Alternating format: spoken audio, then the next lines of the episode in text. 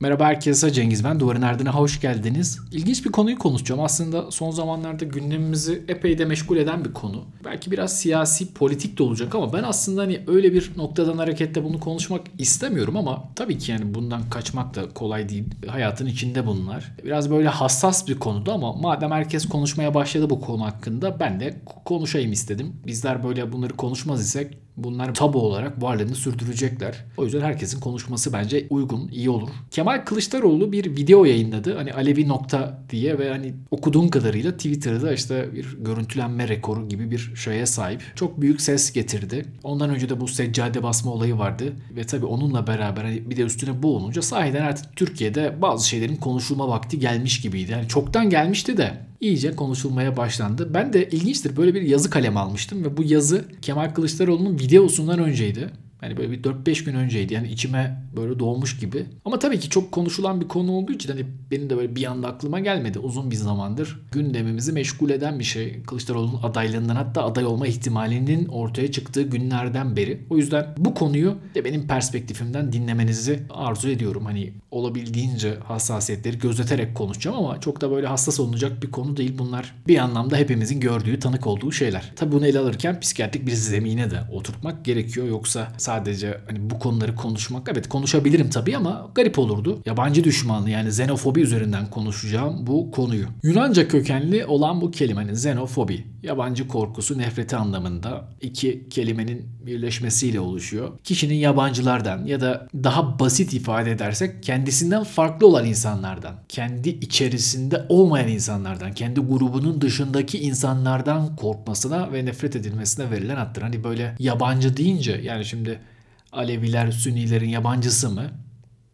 Değil gibi geliyor ama bir anlamda da yabancısı. Hani ben de aslında hem bu yabancılığın nasıl bir şey olduğuna biraz da böyle e, fenomenoloji açısından da bakacağım. Biraz böyle öznel deneyimlerle hatta kendi deneyimlerimle de bakmaya çalışacağım. Bu konuyu izah etmeye çalışacağım. Evet yani yabancılara karşı bir korku hatta nefret dedik. Peki insan neden yabancılara karşı korku tepkisi gösterir? Ya da yabancılara karşı düşmanlık Niye? Hadi korktun niye düşman kesiliyorsun? Tipik olarak bir bireyin iç grubu ile bir dış grubu arasında bir çatışma olduğu inancını içerir. Yani adam diyor ki ben Sünniyim, o Alevi. Yani biz farklıyız ve bizim aramızda bir çatışma olması gerekiyor. Yani işte bu Türk-Yunan şeyinde de var. İşte Türk-Kürt e, şeyinde de var. Yani ben böyleyim, o böyle. Demek ki biz farklıyız kardeşim ve bizim aramızda bir çatışma olması gerekiyor. Böyle bir kabulü var insanın. Ancak en önemli detay tabii ki yabancı düşmanlığında yani bu xenofobide e, bu insan gruplarına yönelik büyük ölçekli yıkımlar ve şiddet eylemleri. Yani yoksa birisini tabii ki farklı görebilirsiniz, sizden değilmiş gibi hissedebilirsiniz. Hoşunuza da gitmeyebilir ama bunun uç örneklerinde bunun işte söylemlere yansıması, eylemlere yansıması gibi senaryolar var. Hatta bu da tartışmalı bir konu psikiyatri açısından da. Yani bu yabancı düşmanlığı bir zihinsel hastalık mı, akıl hastalığı mı değil mi diye. Çünkü yani bunu da şöyle tartışıyorlar. Çünkü anladığım kadarıyla yani bu psikiyatristler, psikologlar ya kardeşim bir insan nasıl olur da öteki Hazreti Ali'ye kendisini yakın hissediyor diye senin düşmanın olur. Hani böyle düşününce biraz böyle garip geliyor. Ya da işte ya bir insan nasıl olur da kendisi ten rengi siyah öteki beyaz diye birbirine düşman olur. Bunun bir, herhalde bir akıl hastalığıyla açıklamamız gerekiyor.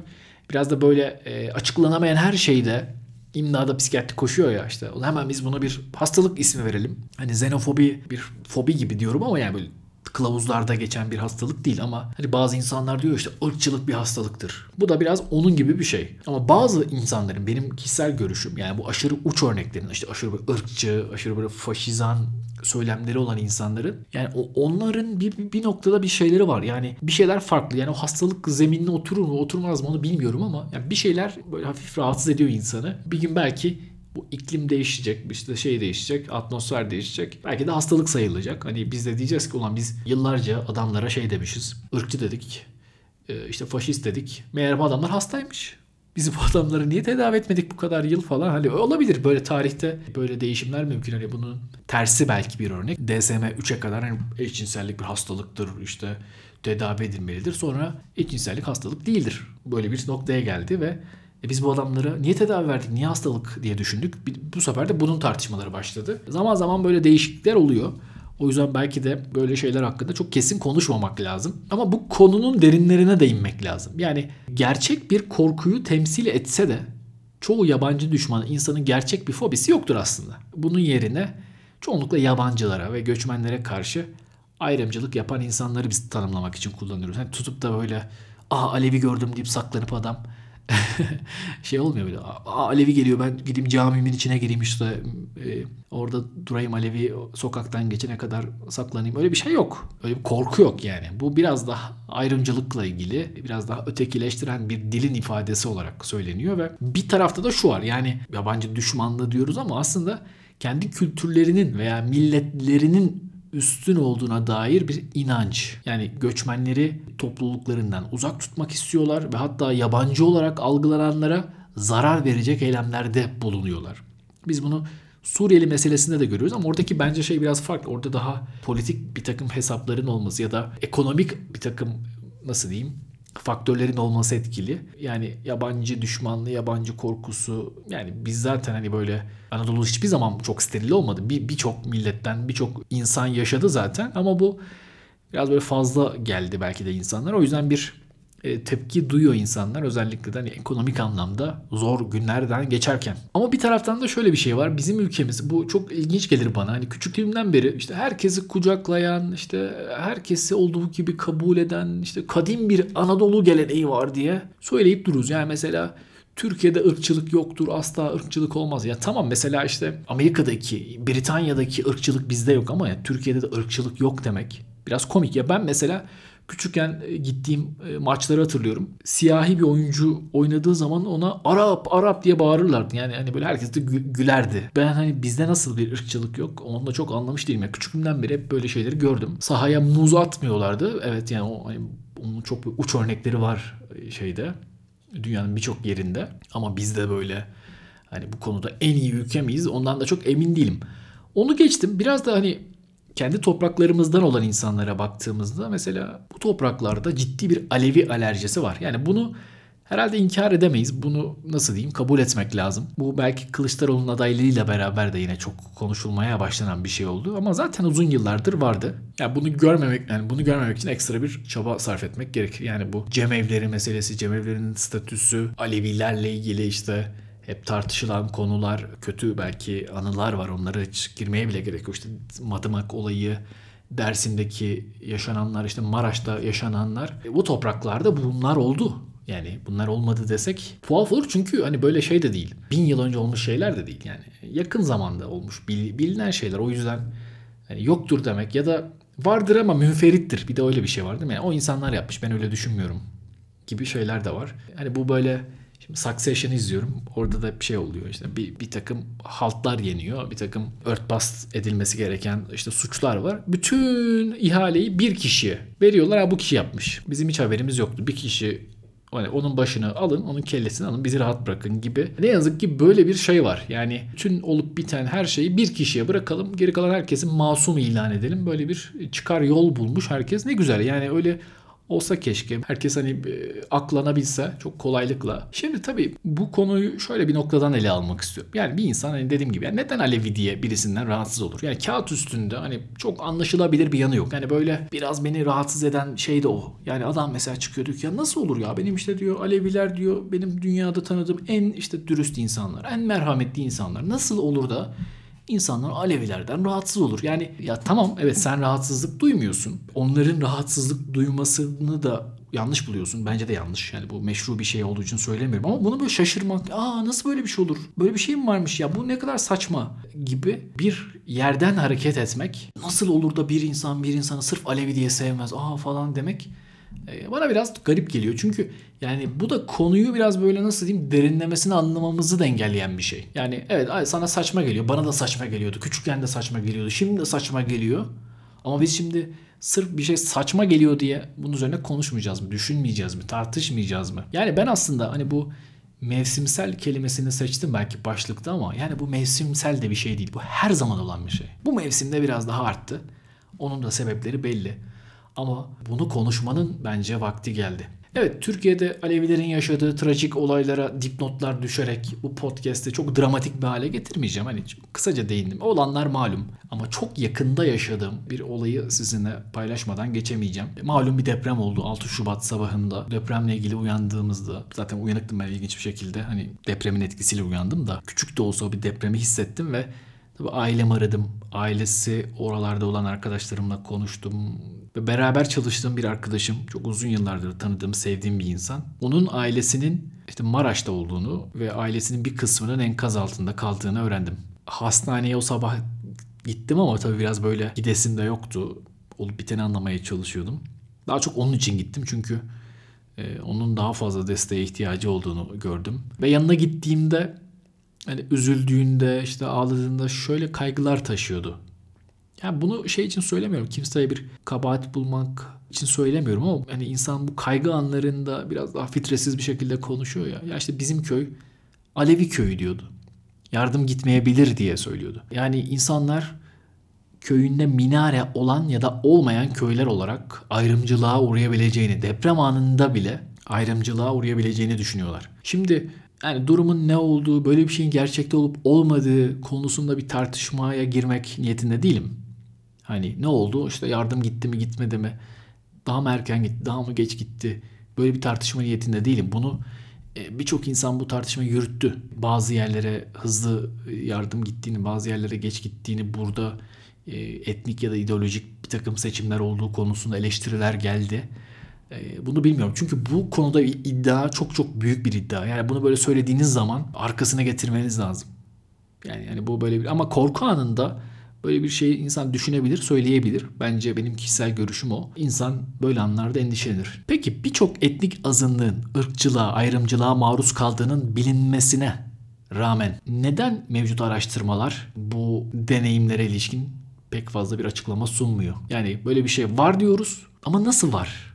Yani var evet ama yani nasıl oluyor yani? Nasıl hissediyor bu insanlar? Biraz belki bunu şey yapmak lazım. Şimdi ben mesela kendi adıma benim ailem Alevi değildi. Yani Sünni bir ailede büyüdüm. Ve hani evet hani böyle benim ailem aşırı böyle Alevi düşmanlığı, Alevi nefreti saçan öyle bir atmosferi yok. Daha kucaklayıcıydı. Hani belki insan kendi ailesinin de böyle özelliklerini daha az görüyor. Belki de ben hani öyle hatırlamıyorumdur. Ona bir şey de demiyorum ama yine de çok defa bu alerjiye tanıklık etmek zorunda kaldım. Sadece aile içinden bahsetmiyorum. İşte e, lisedeki hayatımda, işte çevrede, sosyal yaşamda karşılaştıklarımdan yola çıkarak da bunu söylüyorum. Mesela bizim lise yıllarında böyle okuldan kaçıp gittiğimiz bir internet kafe vardı ve bu internet kafeyi dindar, mütedeyyin bir aile işletiyordu. İşte ailede anne baba çocuklar böyle hepsinin bir ortak bir meskeni gibiydi. Orada yemek yiyorlardı, orada e, işte konuşuyorlardı, işte dönüşümlü bir şekilde çalışıyorlardı. E, biz de o ailenin diyaloglarına şahit oluyorduk. E, orada bir genç bir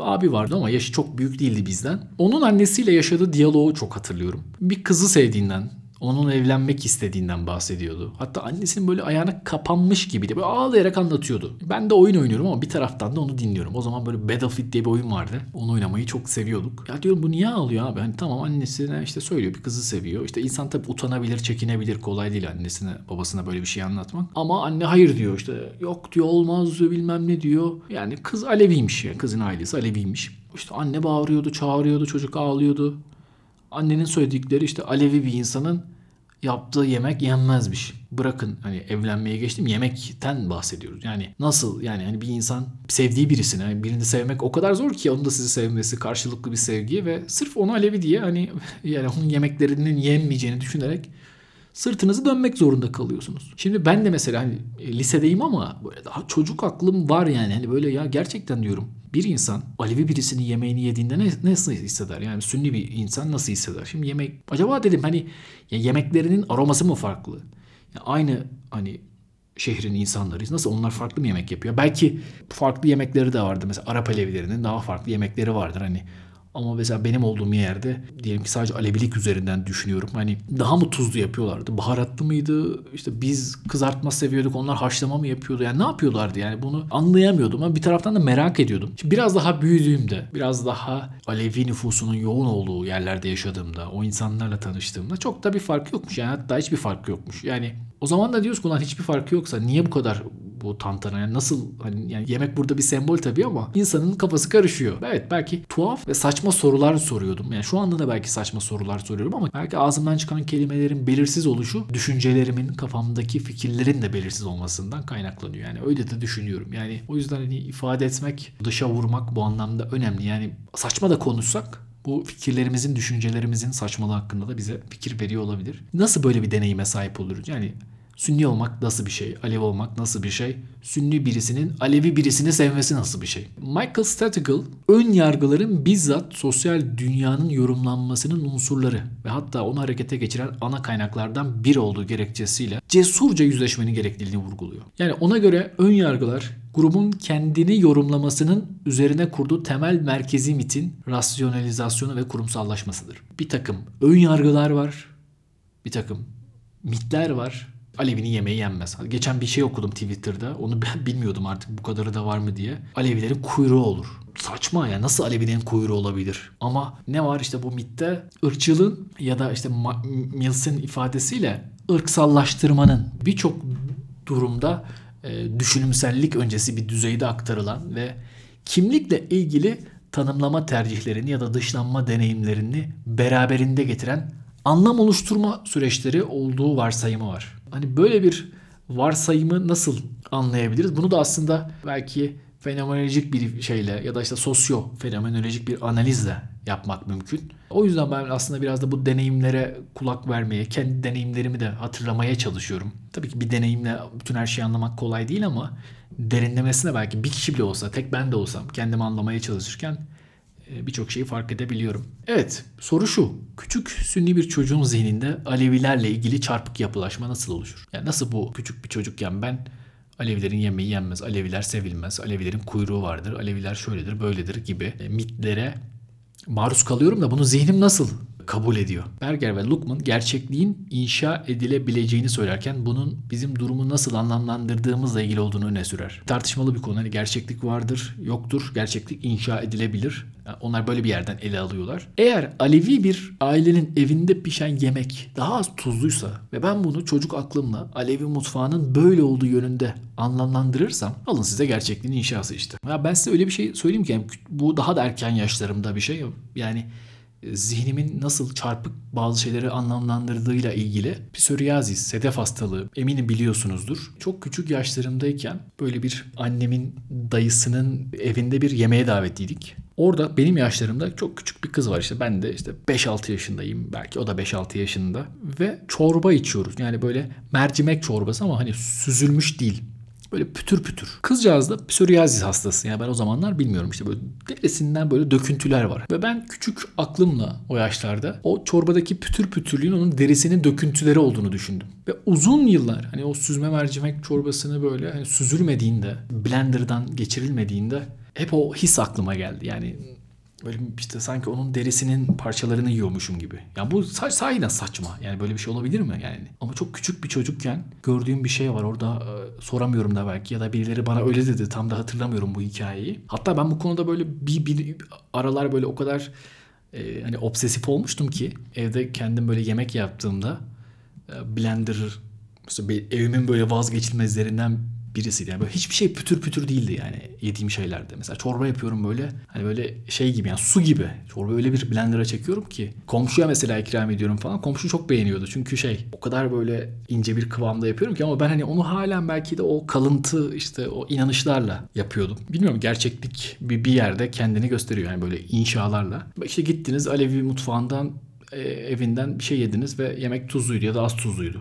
Yani belki de evde gerçekten tansiyonu olan birisi yaşıyordu. Yani tuz kısıtlaması vardı. Ama hani anlayamıyordu zihnimiz. İşte kolektif bilinç ya da adına ne derseniz deyin. Her şey öznenin nesne ile kurduğu ilişkiyle alakalıydı. Yani anlam oluşturma böylesine ilişkisel bir bağlamda kendi başına bir kültür teorisine dönüşüyordu. Yani nihayetinde kültürel olarak aşırı belirlenmiş anlam bağlantılarının etkisine kapılabiliriz. Bunu belki biz fark etmiyoruz bile. Hani biz öyle değiliz, şöyle değiliz de diyoruz ama farkında bile olmayabiliriz. Ee, belki de bu yüzden e, Michael Studegill biraz karamsar bir şekilde tüm ırkçı ideolojiler ortadan kaldırılabilse bile ırkçılığın hiçbir şekilde sonsuza dek yok edilemeyeceğine inanmaktadır. Biraz ben de böyle düşünüyorum. Hani bunu böyle pesimist, karamsar bir yerden yorumlayabilirsiniz ama çünkü düşünsellik öncesi o pre-reflectively e, olarak yaşanmış algı şemalarına yerleşiyor bazı şeyler ve öznel alaka, öznel ilgi sistemimize nüfuz ediyor. Ve günlük yeniden aktivasyonunda zimmen yeniden ürettiği etkileşimin mikro pratiklerine işte bir insanın duruşu, bir insanın bakışı, bir insanın mimikleri, jestleri bunların içine girdiği için ırkçılık bu tarz alerjiler belki de hep bizimle olacaktır. Fenomenolojik açıdan böyle bir e, ele alış bu tür bir nefretin öteki üzerindeki hakimiyetimizi kaybetme kaygımız. Onun kendi suretinde görünmesini sağlamak için belki de ve kendimizin bu biz tırnak içinde biz normuna